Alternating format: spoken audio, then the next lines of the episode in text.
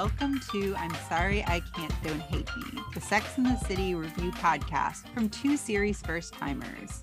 I'm your host, Kristin, and I'm joined as always by my co host, Meaghan. Hello. And this week we are discussing season two, episode 10, The Caste System. A quick reminder before we start that we're going to be going deep and doing a full recap. So if you don't want spoilers, we recommend you go watch the episode and then come back for the conversation. Meaghan, how are you? How was your week? Do you want to tell us your highs and lows and what character you were channeling? Sure, I would love to.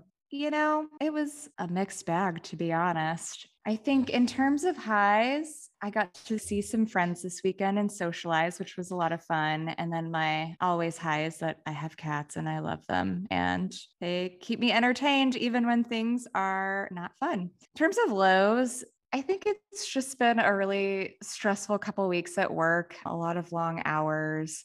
My other low is that I broke up with someone this weekend. It wasn't a true breakup because obviously we weren't in a relationship, but we've been out enough times where there was a definitive parting of ways. I think that's a good segue into who my character for the week is, and that is Charlotte. And the reason I say Charlotte is because the way that this parting of ways happened felt like something that would absolutely happen to Charlotte, where everything seems normal and fine, and the guy seems great. And then all of a sudden, a small thing happens and triggers this massive overreaction. And there we go. So that was kind of a low. I'm not like stressed about it, but just the way it happened was very public and not cute. It is funny because I hadn't thought about it that way. You had obviously told me all the details when it was happening, but it was a very Charlotte breakup in that it was like fine. And then something happened. And then I think later the next day, I was like, So is it over? And you're like, Yep. Yeah. No, we never Done. spoke again. Anyway, what about you, Kristin? How's your week been? What are your highs and lows? And who are you channeling? My week's been pretty good. A couple of highs. I bought myself a fancy new computer, and it's just exciting because I've only ever stolen computers from jobs before. And to be able to buy myself a nice one that I felt like a big kid and I felt very responsible. Also, speaking of being a big kid with extra cash to throw around, I found a cleaning person in my apartment is very clean now and it feels really nice, especially because I didn't have to actually clean it. Wow. So a big week for me. Love that. And then for my lows, I woke up two days ago and one of my cats has worms and it was really gross. That's all I will say. My poor baby. And I also felt really gross. I just felt unclean. I went to work and I'm like, oh, do I have worms? But it's There's okay. very small chance that you have worms. The fact that one cat has it and the other cat doesn't, and I've never seen them before, I guess it's not bad. So he has medicine. He'll be fine. That's good. Yeah. I'm sorry that that has happened, but I'm glad okay. it was a minor thing. Who are you channeling this week? I am channeling Miranda because like I was saying with being able to like afford things and take care of business. She's the one that owns her own apartment and probably has the most in control personal life outside of dating. She has good finances and probably has a well-funded 401k. Kind of have some of that energy. All right. We love a well funded 401k. Right. This is now a finance podcast, listeners. Max out your 401k contributions. so, Kristin, before we get into the recap, can I walk through some research with you?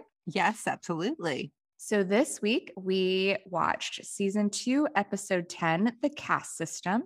This episode aired on August 8th, 1999, and was written by show favorite Darren Star. It was directed by a new director, a woman by the name of Allison Anders. So, Allison has done a bunch of different things. She's done a lot of films about music, both documentary and fictional films.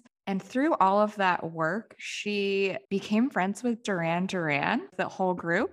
And so she makes a lot of references to them in her movies, apparently. So I thought that was fun. Most of her movies, though, are independent films, not really anything that I've ever heard of, but she seems really cool. As far as TV shows, she has directed things for Cold Case, The L Word, Men in Trees, The Mentalist, What About Brian, and a couple episodes of Riverdale. So she is booked and busy. This episode had an IMDb score of 7.5. We had a few guest stars this week.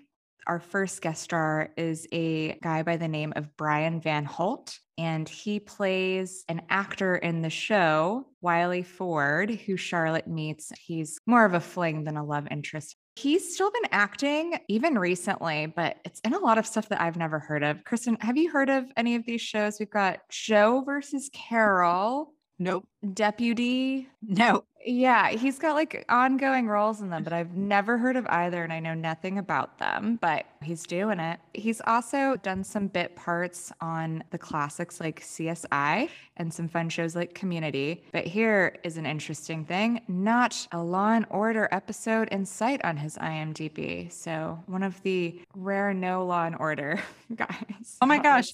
I just realized what Joe versus Carole is. What is it? It's the TV the Carole Baskin of thing. yes Oh of the Tiger King. Well, that's exciting. I don't think I knew that existed. I didn't really either. That's a new thing. Love that. Wait, I want to see if he plays Joe. He plays John Reinke. I don't, even even actually know who he is, but now I'm interested. That was a very good addition, Christian.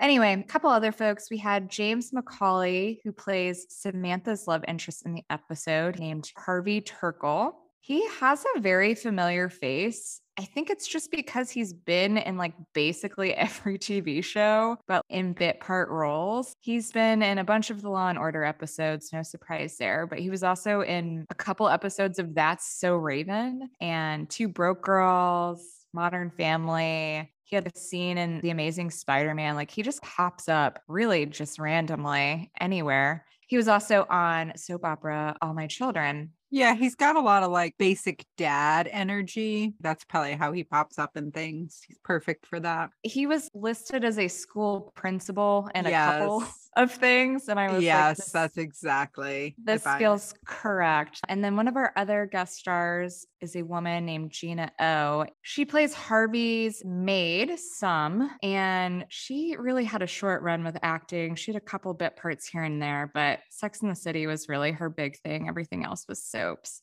And there's really no other information about her, but we hope that Gina is doing well and thriving.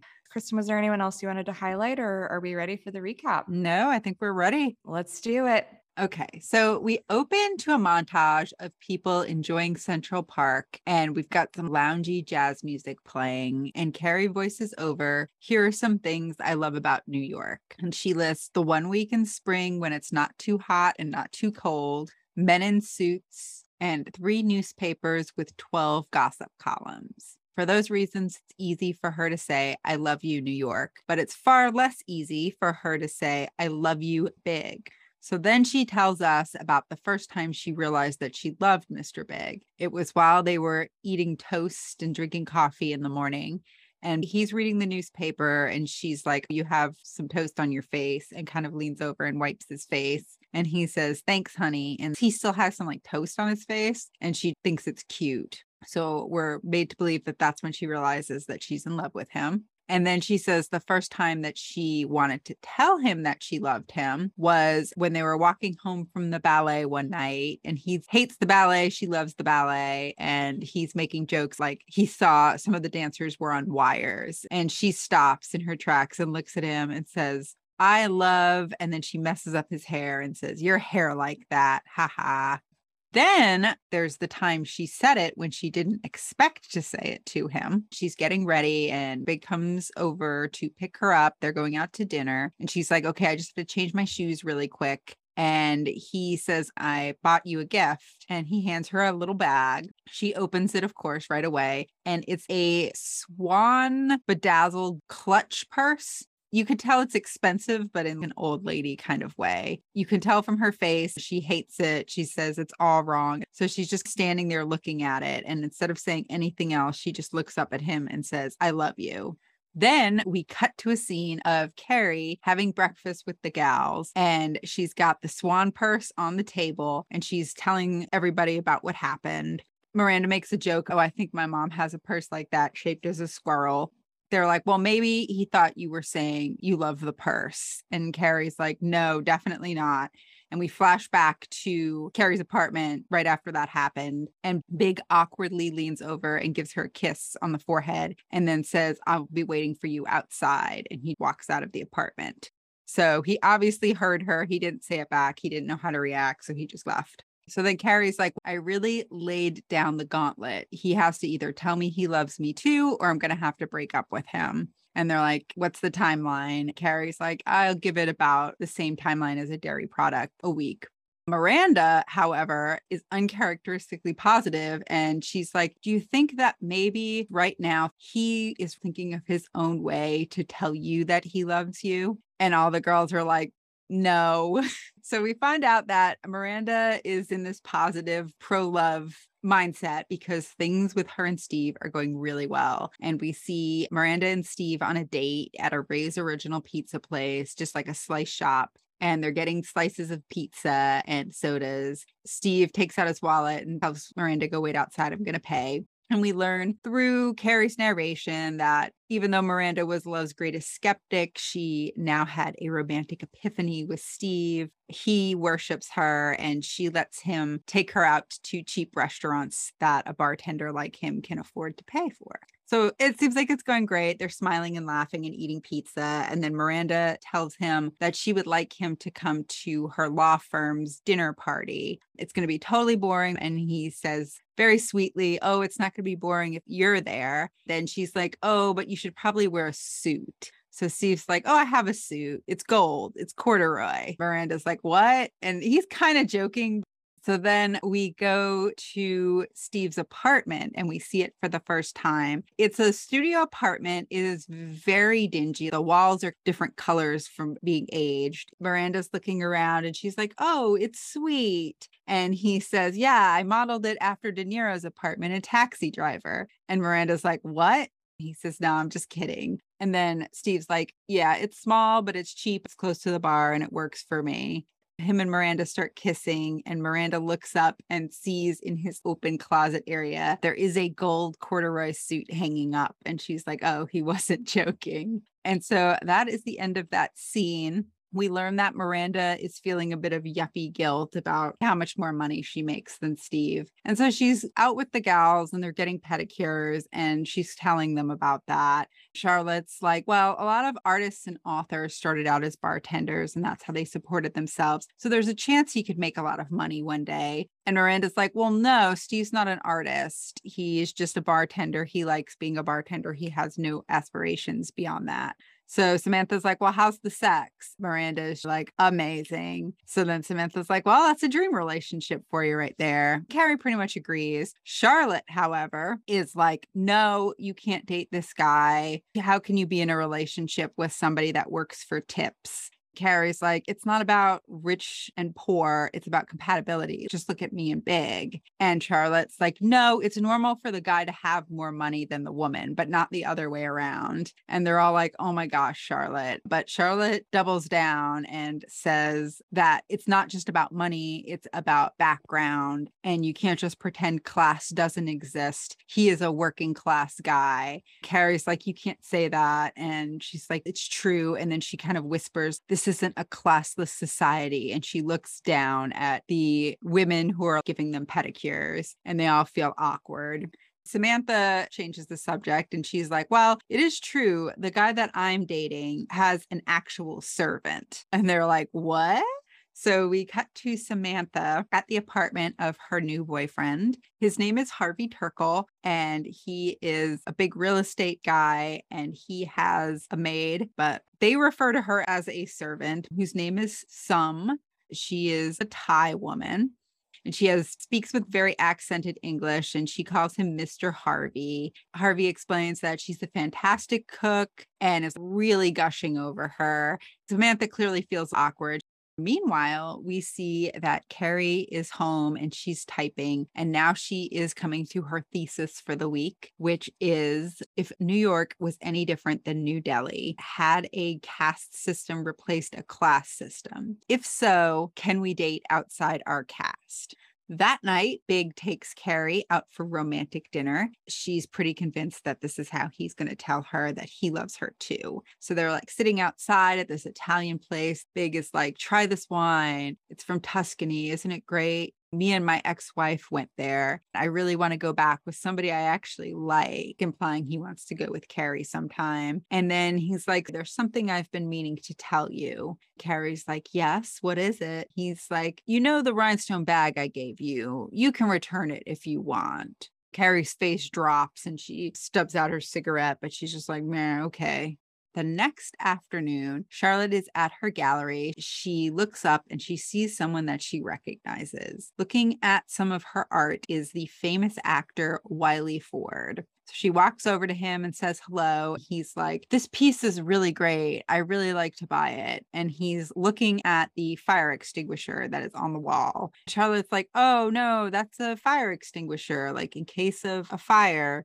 He's kind of embarrassed, but not really. He's like, ah, I guess I'm stupid. And then she tries to be like, no, you can buy it if you want. It happens all the time. She just thinks he's so charming and wonderful because he's famous and good looking. Then he's like, You're really adorable. What do you think about closing the gallery early and coming to hang out with me? So then we cut to Charlotte and this guy Wiley making out in the back of his car. And he calls her Charlene and says she's so hot. He can't wait to sleep with her. And she's like, My name is Charlotte. He's like, I like Charlene better. And then Charlotte just goes with it. He tells the driver to pull over because he says the champagne's just going through him. And he gets out and he's peeing on the side of a building somewhere. So Charlotte quickly calls Carrie to tell her that she's about to hook up with Wiley Ford. Carrie's like, Where is he now? And she's like, Oh, he's peeing on the side of a building. Carrie tells her, Just get out of there, Charlotte. And Charlotte's like, No, I can't. He wants me, and there's nothing I can do about it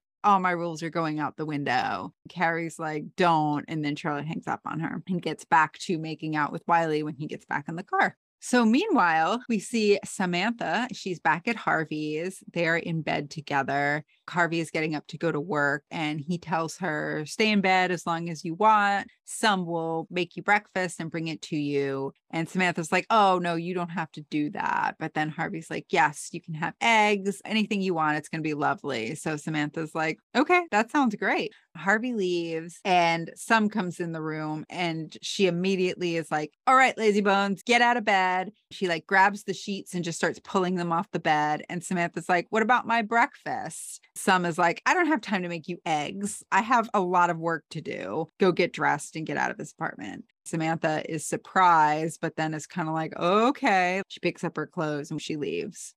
So that afternoon on her lunch break, Miranda is taking Steve suit shopping and he's trying on a suit. He's looking at himself in the mirror and they're both like, wow, this looks so good on you. Steve looks at the price tag and is like, oh my God, 1800 bucks. I better not spill anything. Miranda's like, no, this is my treat. It's my party that you have to go to. And Steve's like, no, I'm definitely going to pay for this. So they go to check out, and Miranda again is trying to pay for things. And Steve is like, no, that makes me feel like you're my mother. And I don't like that. But he basically has to put down a credit card and then give some cash and then write a check in order to pay for this very expensive suit. And they're both unhappy about it. That Saturday, Big takes Carrie to a cocktail party at one of his society friends' apartments. Her name is Serena Bush. Carrie narrates that Serena is known for her husband's wealth, but Carrie used to know her 10 years ago when she was known for her father's money and her close personal friendship with her drug dealer.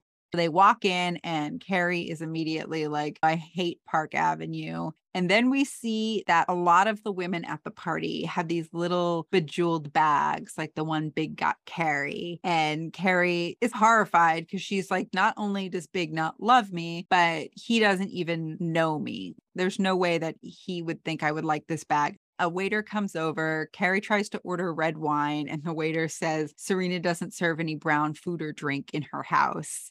Harry's like, that's weird. Big's like, yeah, I've known her for years. She's not that bad once you get to know her. And Carrie's like, no, this is terrible. And then Serena comes over and says hi to Big. And then Big's like, oh, you know Carrie, right? And they kind of nod at each other. And then Carrie is lighting up a cigarette. Serena is like, no, you can't smoke in here. Carrie is like, what? She's like, you have to smoke out on the terrace. You can't smoke in here. So Carrie is like, oh my God, this is so rude. And she goes to walk and smoke out on the terrace. Big doesn't go with her. She goes on her own, but she's obviously upset about it.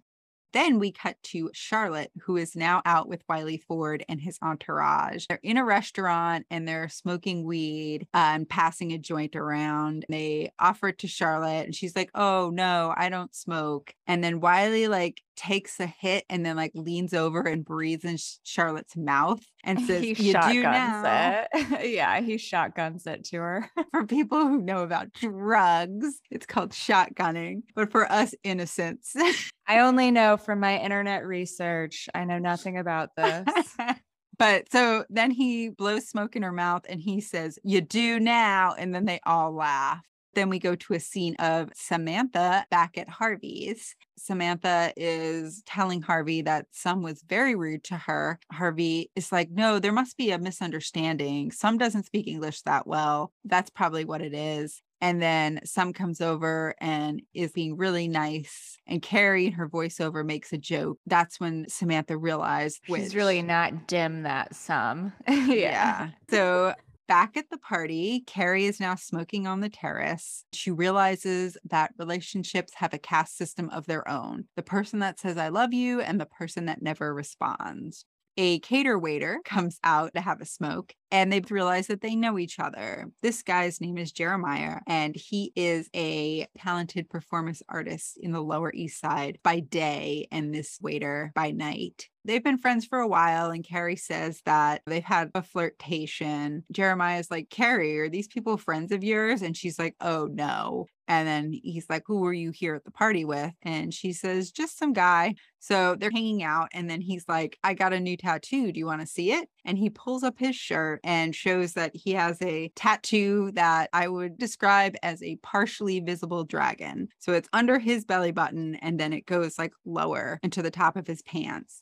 Has to lean over and really get a close look at this dragon tattoo. And she's like, Golly, how low does it go? And so he unzips his pants lower and she has to lean in even closer to really examine this tattoo. And of course, while she's doing that, Serena comes out and looks out on the terrace and sees Carrie with her head bent down right at this guy's crotch. And it's a very over the top visual gag. Serena's like, oh my God and walks away and Carrie leans up and realizes what happens. So she goes back inside and she sees Serena talking to Big. Big comes over and he's like, "Were you really just giving one of the caterers a blowjob?" And Carrie says, No, of course I wasn't. But Big's like, Well, you're embarrassing me. And then Carrie's like, Well, why didn't you come out on the terrace with me like a gentleman? So they're both frustrated with each other. Big is like, We should just go. And Carrie says, No, I'm having fun. And she walks back out to the terrace with Jeremiah to hang out with him.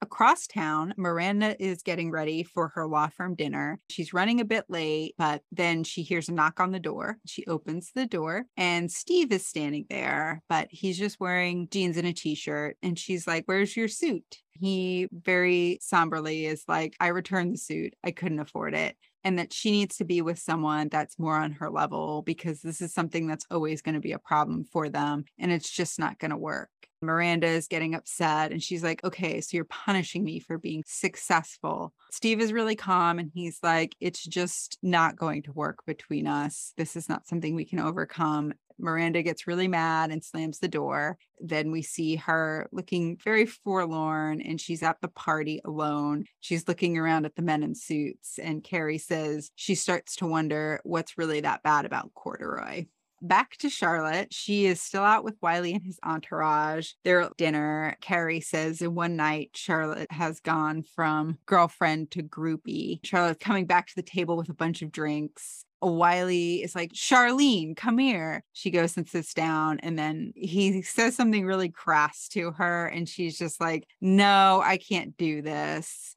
And pretty much pulls a classic Charlotte and just gets up and leaves. I think she was right in this case, though, in her Yeah. defense. Yeah, but just one of those things where she's like, nope, not going to do this anymore. Bye. And pieces out. The same night, Carrie and Jeremiah are walking down the street together. We learn that Jeremiah got fired and the two of them went downtown to celebrate with margaritas. They're singing Joy to the World. The Jeremiah was a bullfrog song and laughing and stumbling down to Carrie's apartment. Then they start sloppy kissing and they go up to Carrie's apartment. But before we find out more on that, we go back to Harvey's place where Samantha is spending the night again. And they have just finished having sex. Harvey gets up and he is going to go into the shower. As soon as he is gone, Sum comes into the bedroom again and she starts being loud and pretty mean to Samantha. She finds a condom wrapper on the floor and she's like, No, you dirty girl, and starts shaming Samantha and pulling the sheets and being very aggressive. Harvey comes out and Sum pulled the sheet so hard she fell on the ground. So as soon as Harvey comes out, she's pretending to cry and like, I was just trying to take the sheets off the bed, but Miss Samantha, she hit me. And Harvey's like, Samantha, how dare you? He's consoling and hugging Sum. And you see Sum look up and smile at Samantha. Samantha's just like, okay, he's obviously going to choose this servant that he adores. So Samantha also is just piecing out of there.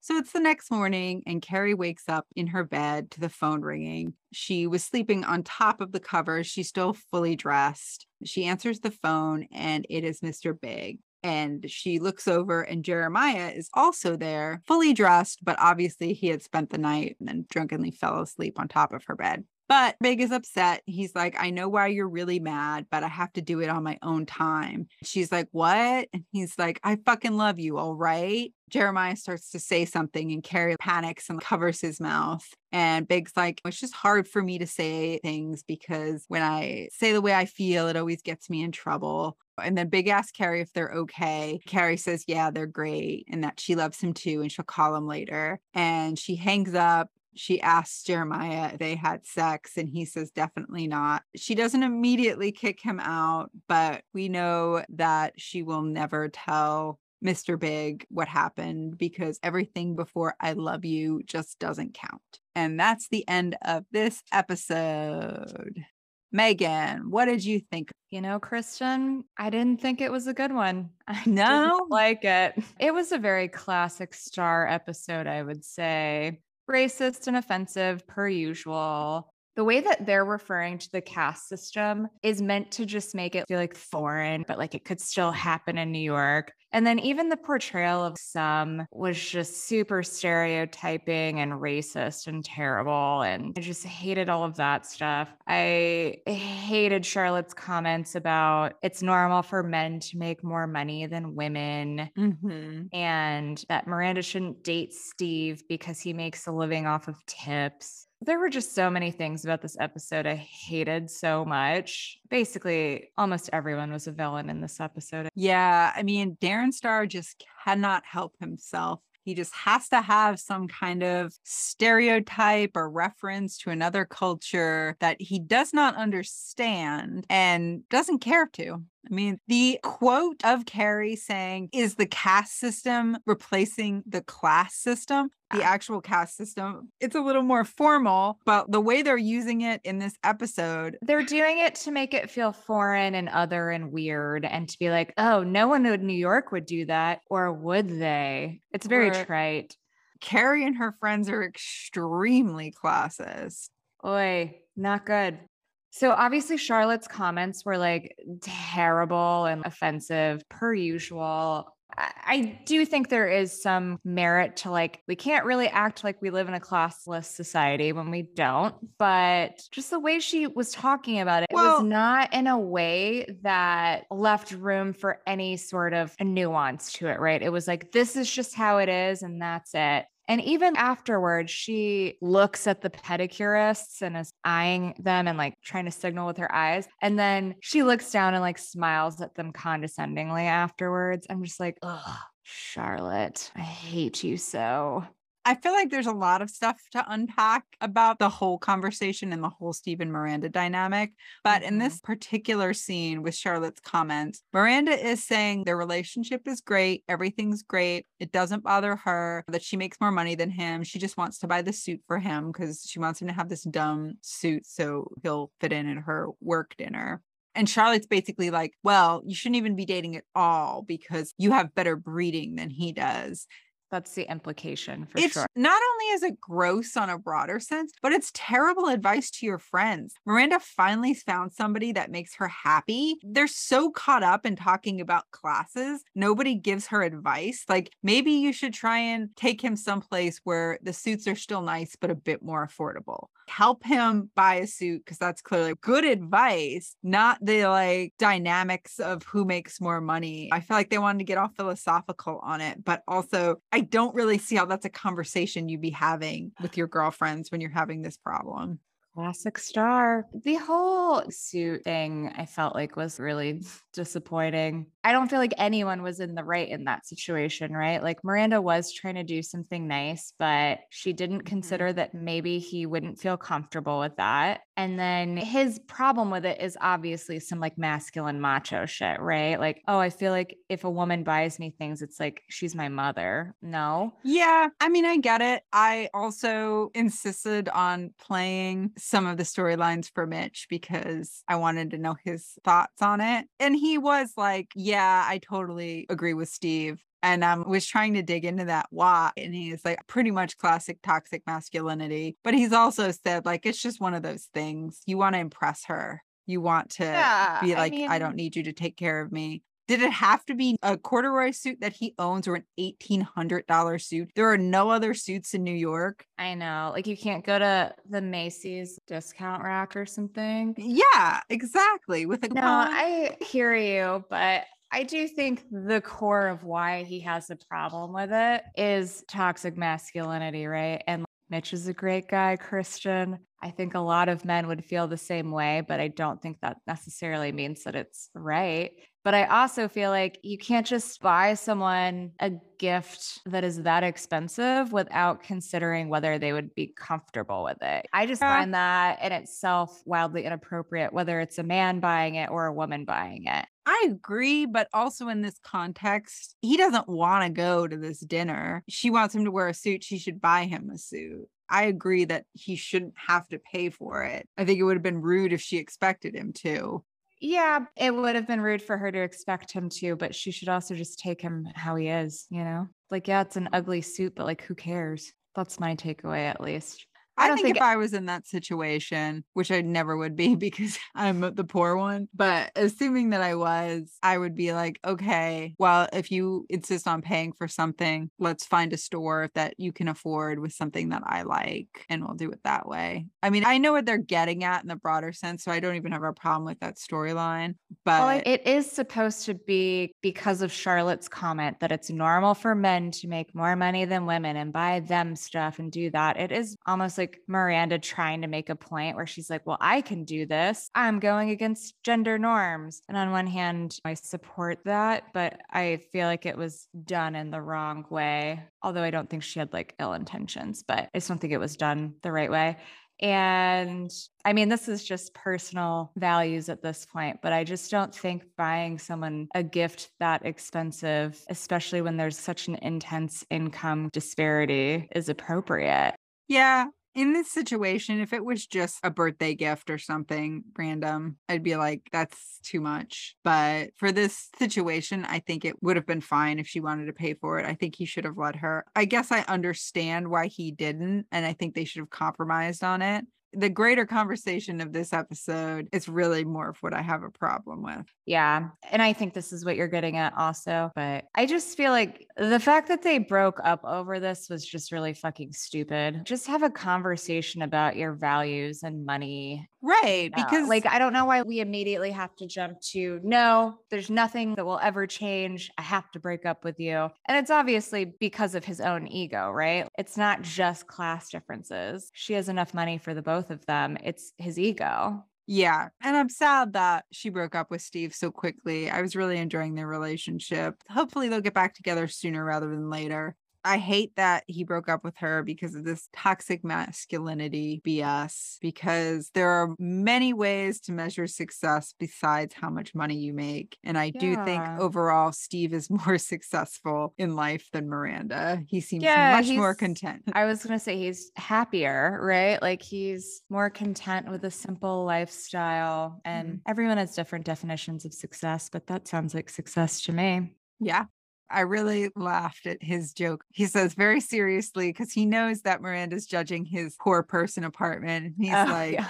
I modeled it after De Niro's place in Taxi Driver. And Miranda believes him. And it was really She- funny. Yeah, she looks shocked for a second and like nervous. And he's like, No, I'm obviously joking. Uh-huh. was pretty funny. That's why it was so Funny. disappointing though, because I love Steve. He's the only guy on the show I've liked so far. I know. like the only love interest I should say that I've liked so far. And it's just really disappointing. I didn't want to believe that Steve would be toxically masculine, but even the best ones are. It's how we're socialized as a society. It's true. And it's the 90s. I don't think people are even saying the term toxic masculinity then.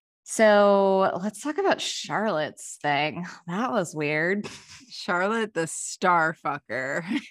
that, That was- whole thing just didn't feel like something Charlotte would actually do and was very weird. It didn't make sense because he's like a Brad Pitt type or something. Charlotte, I could see doing that, but only if it was a Kennedy or something. Somebody that's a famous family and the rich, good looking son who's an asshole, but Mhm. he's a politician. I could see Totally. her totally doing that, but I don't think it would be with a pretty boy movie star. Yeah, I was thinking he was giving Charlie Sheen vibes with how chaotic he was, mm. but it just didn't feel like something that would actually happen in a Charlotte storyline. That feels much more like a Samantha storyline. That said, though, I like that they mix it up a little bit here and there.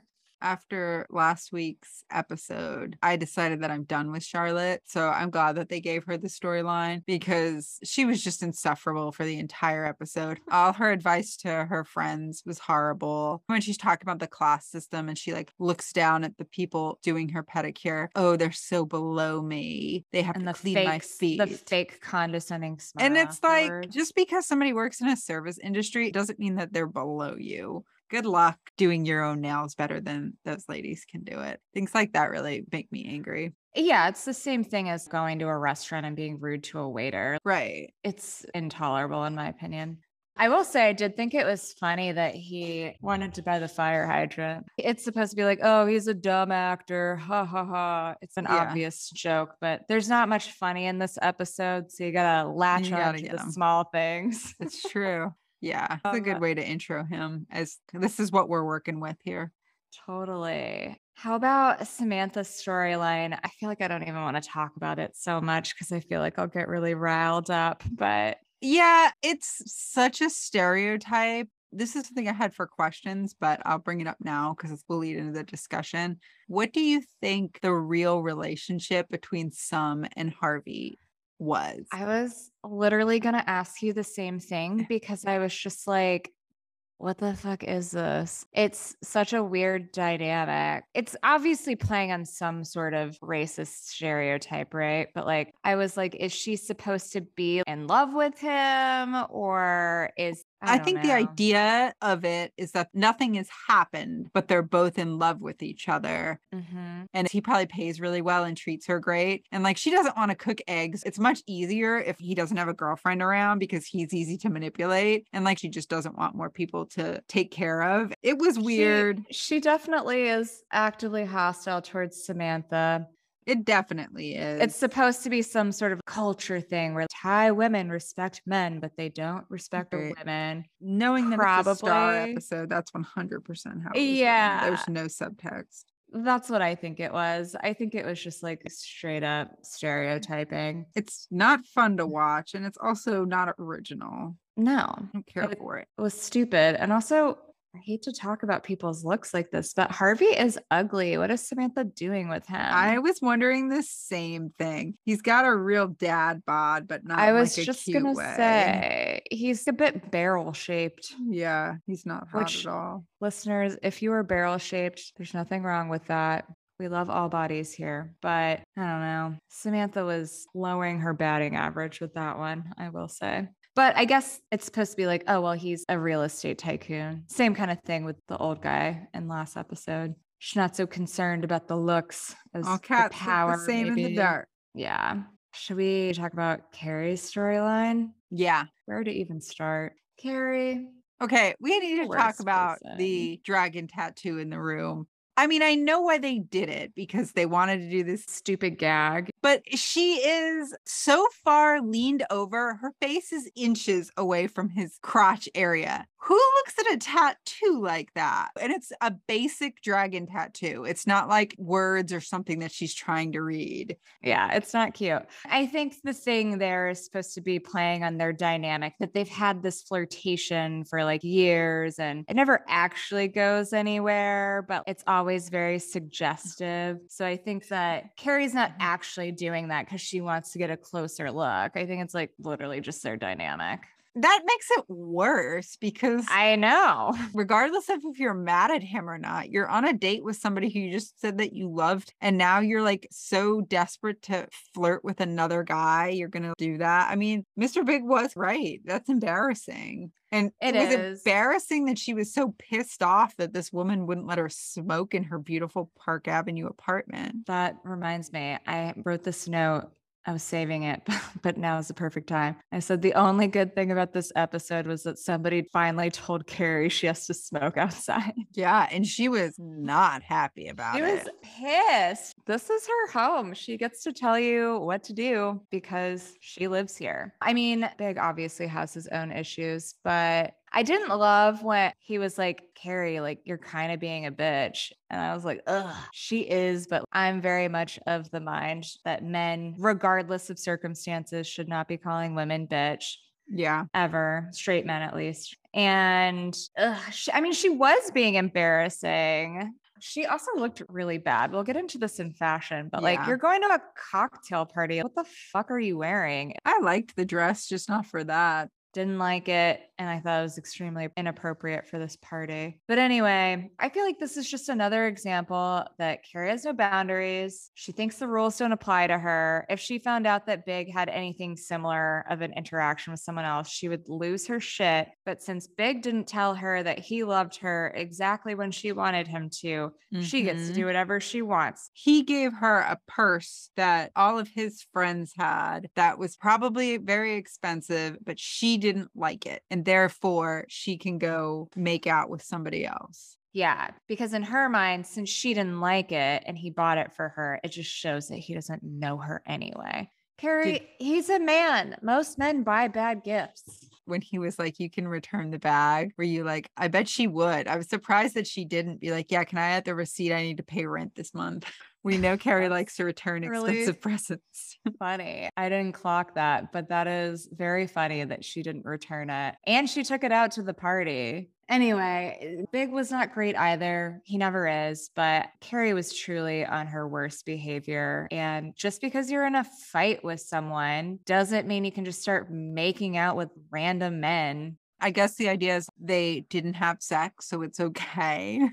Like, At that point, I don't know why you get drunk and make out with the guy and they stay at your place, but if there's no penetration, it doesn't count.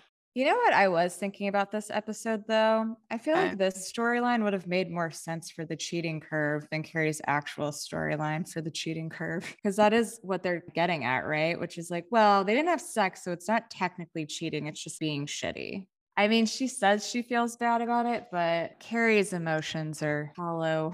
Her emotions don't actually mean anything unless it's literally about her. She's Right. clearly like a narcissist. Very much so. Yeah. Here's a random comment. The Jeremiah was a bullfrog song. Mhm. I have never heard that in my life. What the fuck was that? I'm very surprised. I mean, it's from the 70s by Three Dog Night, a band. I did include the link to the music video in the notes, Oh, and it is truly horrifying. it's, a fun very- song. No, not fun. Doesn't make any sense. And the music video is really bad 70s animation and it's frightening. And I was very confused by the entire thing. I thought they were making up a song. Is Like, it the she- official music video? Yeah, it's got like millions of views. It's the official music video. Oh. Anyway, I had never heard it and I was just like, I don't know what's going on. And then I Googled it and I was like, Ooh, this is creepy. I don't like it. I feel like it is very popular in media, so I'm surprised you haven't heard it before. Never in my life. Not not a once. Did you ever see not 28 Days Later, the zombie movie, but 28 Days, the Sandra Bullock rehab movie? Nope. Only want Mm. zombie movies. No, too bad. Why They is sing it- that song in there? Yeah, they sing it a lot in that one. I mean, clearly I never saw it because I thought it was the zombie movie. That's so funny. My last note is basically just Carrie does finally get what she wants from Big, right? Like he tells her that he loves her, but it's Yep. just in like the least romantic way possible. And because she's pushed him to it, and then she's so pleased with herself. And it's like, really, that's how you want this to happen? You want to like back him into a corner again? Which is the first reason you broke up. And like, yeah, he gives way this time and actually tells you that he loves you. But he says it so, with so much hostility. I don't even blame him though, because she backed him into a corner and like he doesn't want to break up again.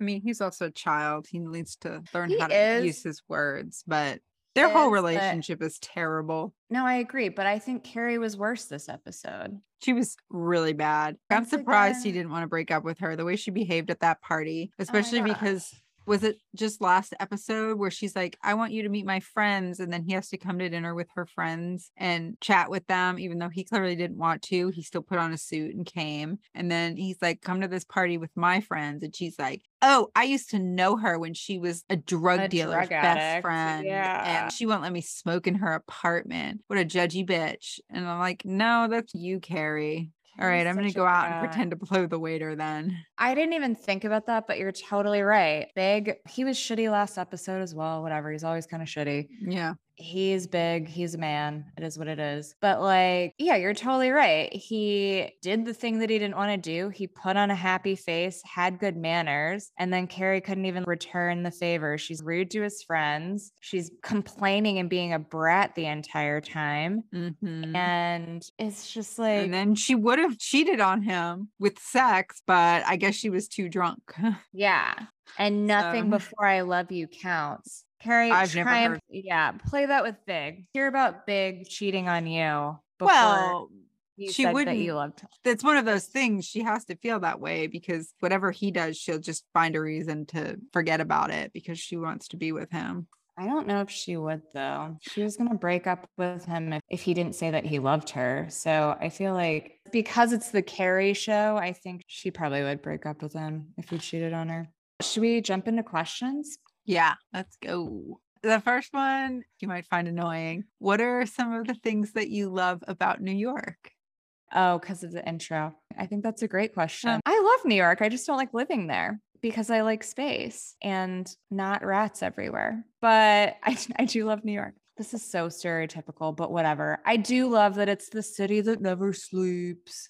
Like, Mhm. I am frequently irked and inconvenienced by shit just closing early here. And same in LA when I was there. I was just like, does no one want to make money after 8 p.m.? I don't understand. So I do love that things are open all the time and there's always something to do. Like, even on Christmas Day, like you could find a bar that's open and go get a Mhm. drink. I haven't ever, but I know that you could do it.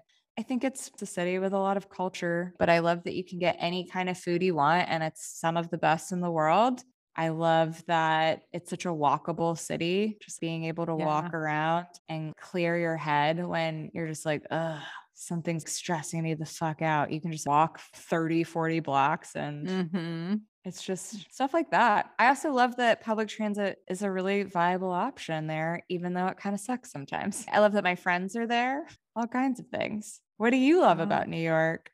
I love that it's a double edged sword. Doing simple things like going to get groceries is not easy, but that's also something that I love because I'm a person that gets complacent very easily. You could have an adventure just going out to get a thing. Just surviving is its own game. And I think that that's really fun. That works for me.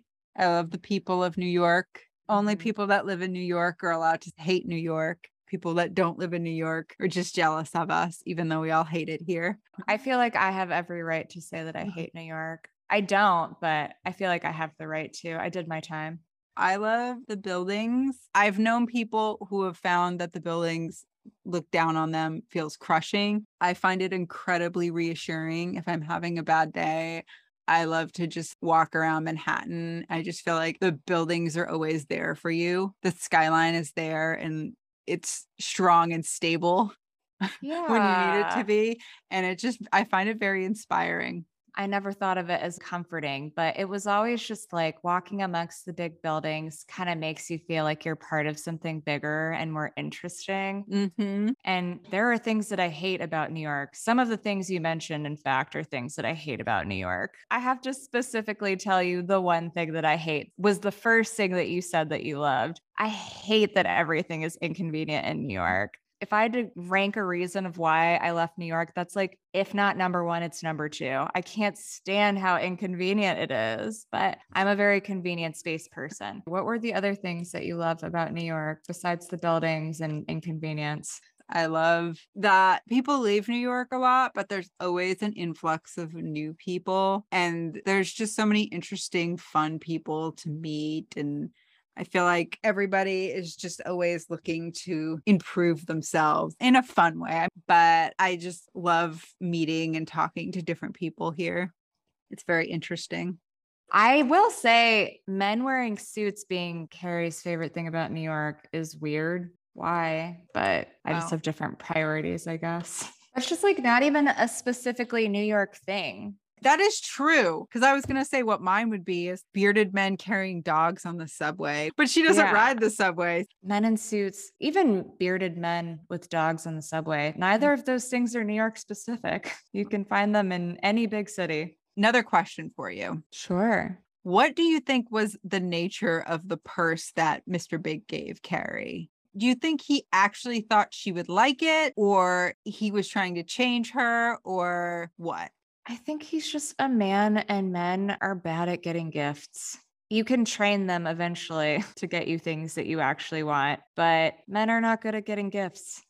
It's obviously not a hard and fast rule. There's obviously exceptions, but any man that is good at giving a gift once was terrible at it. So I think that was my take. I think he was trying to do something sweet for Carrie, where he's like, a lot of my female friends have these. Maybe Carrie would like one too. I don't think it was him trying to change her. That's what I thought was weird because it's one thing where you're like, okay, he gave me this gift. It's terrible. It's not me. I hate it. But then when you go to a party and you see all of these like women who are his friends that have one, you'd be like, oh, he maybe asked somebody or he was at dinner with other friends and women were discussing their purses or something. And he was like, oh, where do you get one of those? Are those trendy now? And I was like, Carrie likes Totally. fashion. Eh, the fact that she saw those and was like, oh, he doesn't even get me at all. yeah. It's like, no, she- that's the explanation. She took it so personally for no reason.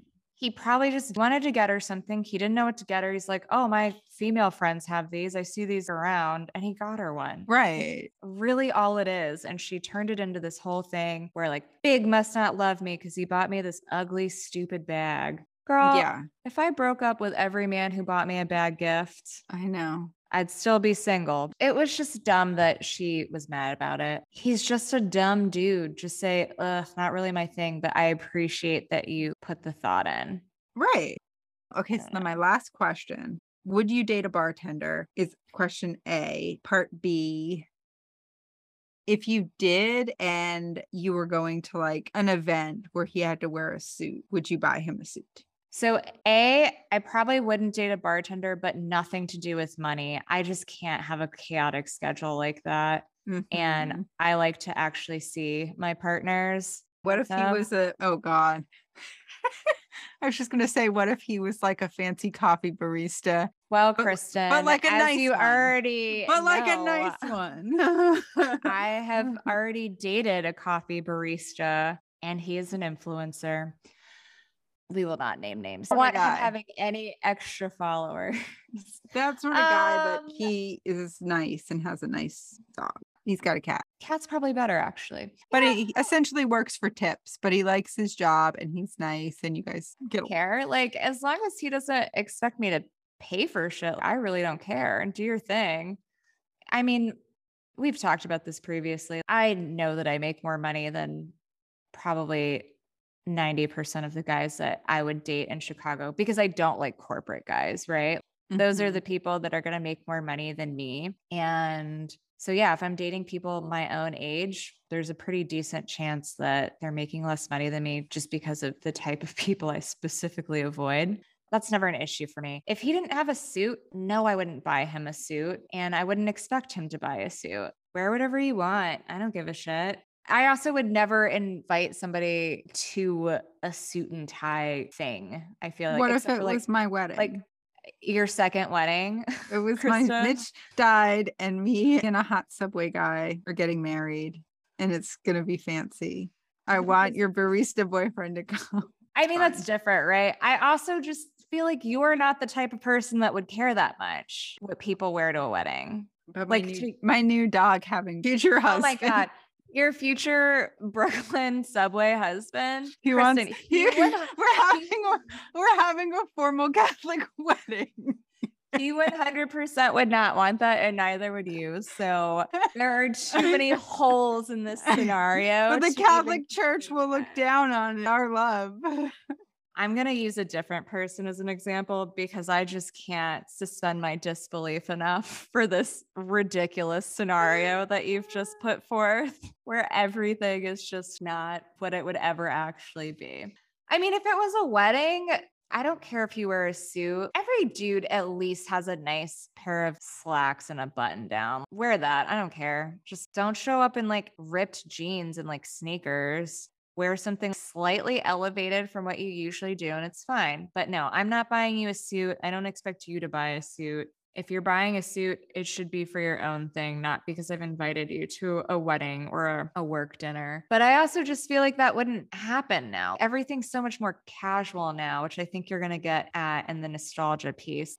Mhm. I just feel like it's so rare that people wear suits even to weddings and stuff now. At least with my friends. I mean, maybe weddings, but a lot of my friends' weddings have been super casual affairs. You wear something kind of nice. Anyway, I think most people would have something other than a corduroy suit also.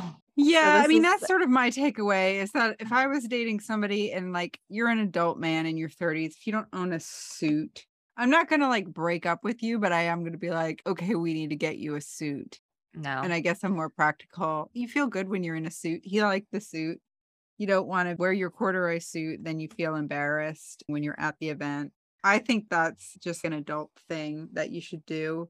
it is, but like that shouldn't be me telling you to do that. I guess that's the difference in our approach to relationships because I'm like, oh, you poor, I'm not your you I'm poor broken man. Let me t- show you what store to buy a suit. No, I'm truly not your mother. You pick your own suit. That's not my job. I've never been the girlfriend that picks out people's hmm. clothes. You wear what you want. You're an adult. No, you wear what I want. I buy you things.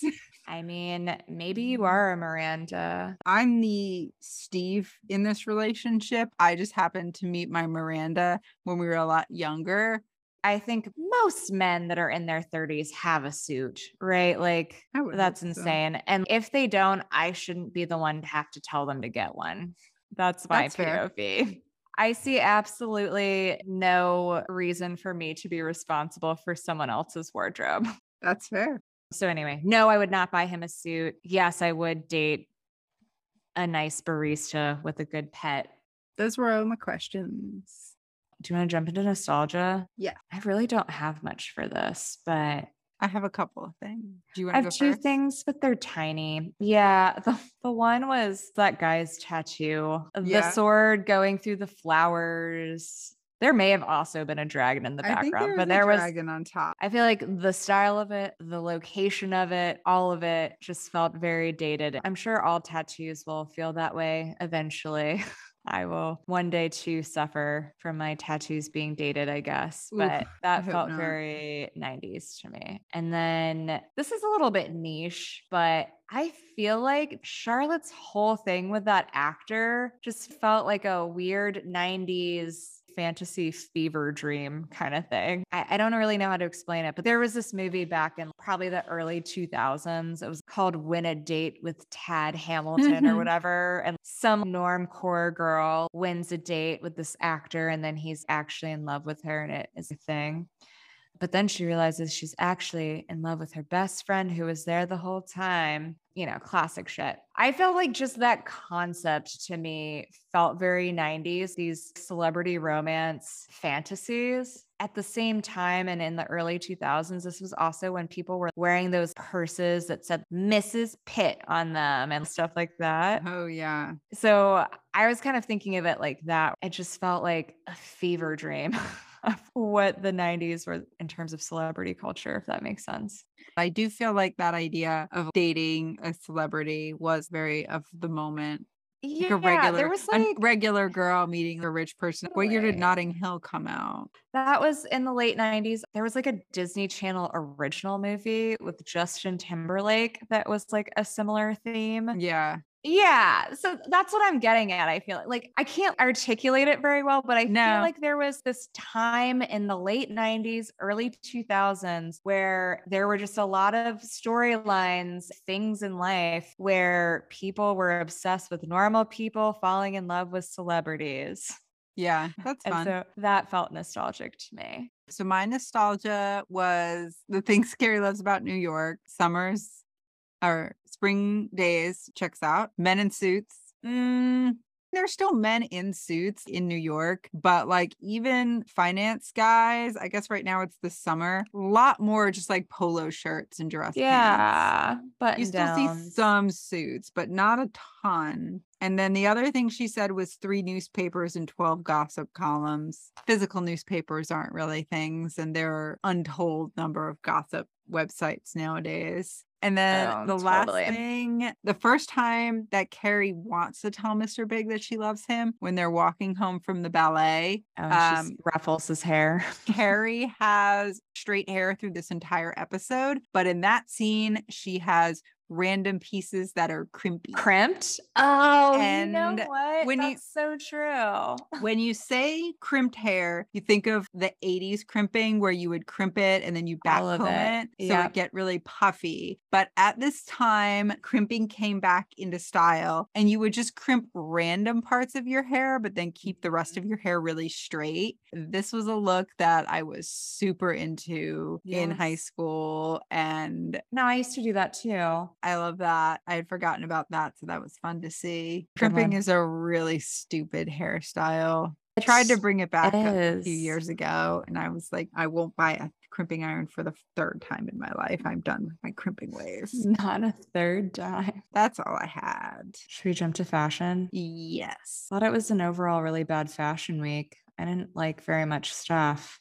All of my fashion things are actually just negatives. What did you think of Carrie's straight hair? I like her hair curly better, just generally. It doesn't look bad, but at the party, I don't know what mm. she was doing with her bangs, but they looked so bad. It looked really just like disheveled. I think she looks better with curly hair, but this specific straight hair look, I did not like. It doesn't seamlessly Really flat. flow into the side. There's like a distinct gash and it looks kind of frizzy in between. And a good side bang should naturally flow into the rest of your hair. This is not what that Mm, was. You're right. Yeah. and it looks really bad. yeah. And I was deeply upset by it. I didn't hate the straight hair. I enjoyed seeing the crimping again. I think she looks much better with the curly hair. I agree that the dress she wore to the cocktail party was not right for that, but I liked it. It had like different colors and was patchworky and it was Didn't fun. I didn't like it. I didn't like her outfit when she tells him that she loves him either. Mm, I didn't either. It Her- was almost was like wearing a this, corset like, top. Yeah, it was like a light blue floral silky like corset top. She's wearing a really ugly skirt with it. Obviously, Steve's suit is a crime against humanity. It's horrific. I can't Wait, believe the- that it the- exists. The corduroy. yeah, corduroy is a texture I just don't believe should exist. Right. You do hate corduroy. I hate corduroy. I don't think it should exist. The only appropriate corduroy is corduroy overalls on children.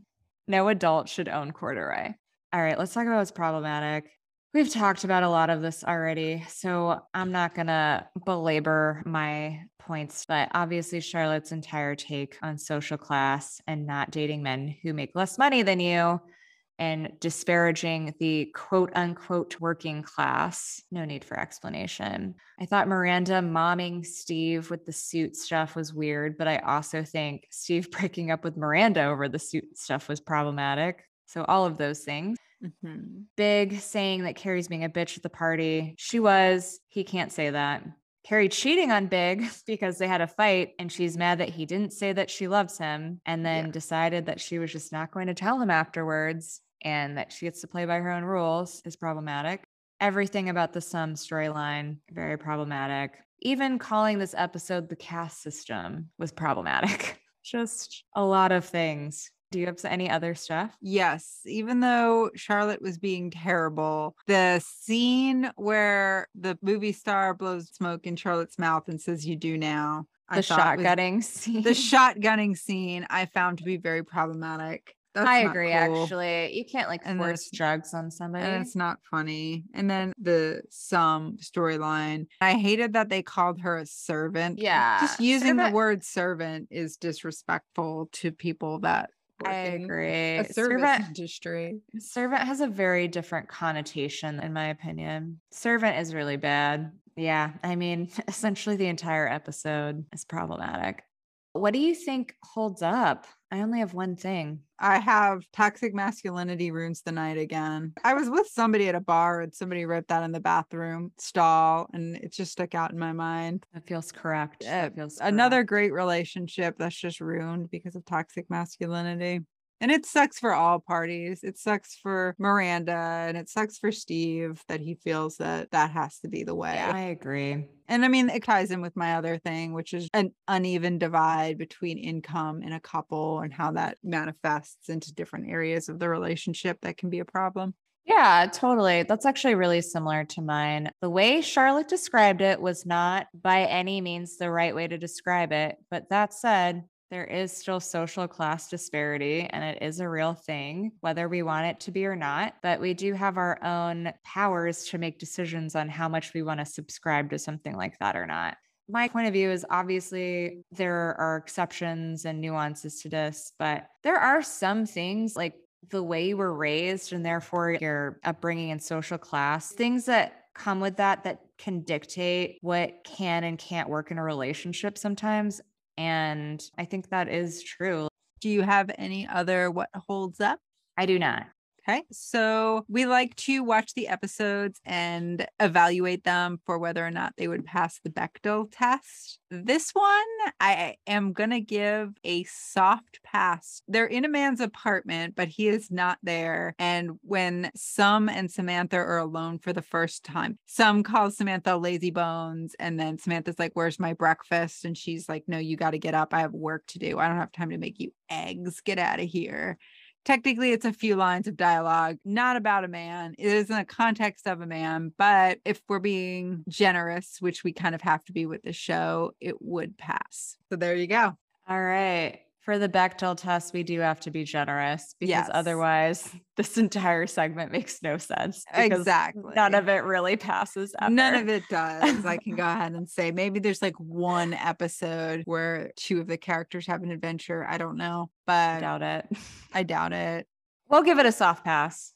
Megan who was your hero in this episode This was a tough one, Kristin. I feel like no one was very well behaved in this one and everyone was a villain. But if I had to pick, I picked Miranda. that's who I i, think- picked too I think her intentions with the suit and Steve stuff were pure, if poorly executed. Intentions matter though. And she was trying to break gender norms. And we love that for her, even if again it didn't manifest correctly. But Also, everyone else was truly horrific in this episode. So, Yeah. I don't think anything she did was so bad. She invited him to this party. If she was asking him to wear a suit, she doesn't mind paying for it. She assumes that she should. And I get where she's coming from. Like, I really like you. I have money. Why can't we both enjoy it? But I agree. But I do works. I do also feel like it's too expensive of a gift for someone you don't know quite well, that's that what I think yet. fundamentally is the issue. I don't know why it had to be this really expensive suit other than to really prove the point. That's Mhm. the only type of suit that Miranda would want you to wear.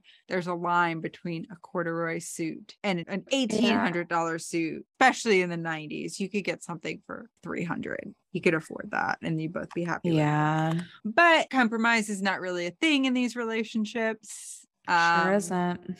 Speaking of, who was your villain this episode? I refuse to pick between these two. I think they're both equally villains, Charlotte and Carrie. You can't make me pick one. They're Yeah. both equally bad. And I picked Carrie because Charlotte wasn't really hurting anybody. She was being awful, but Carrie's the one who basically cheats on her boyfriend who she loves. Yeah, I get what you're saying, but I just feel like Charlotte is just so fundamentally wrong on so many levels that I cannot overlook it. Carrie was obviously terrible in this episode, but to me, in the grand scheme, she as a character is terrible, but people can make mistakes like that sometimes. I don't think she handles it correctly. But what Charlotte is saying is to her core who she is and the way she treats those women that are like doing her toenails. Oh God. You know what? I forgot about that part. yeah. I was just thinking of her and Wiley scenes. But yeah, she's really terrible about saying you can't be in a romantic relationship with someone that works for tips. I forgot I'm back on board double villains. double villains. I refuse to choose. They're equally bad.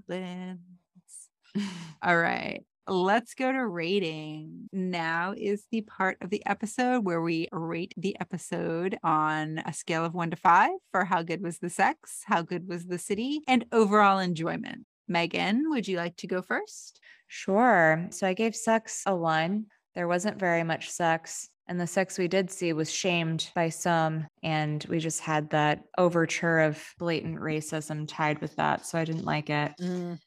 City, I gave it 2.5. And that is because we saw Steve's shitty apartment, which Mhm. feels pretty quintessentially New York. Mm-hmm. And the jumbo slice pizza place feels very New York.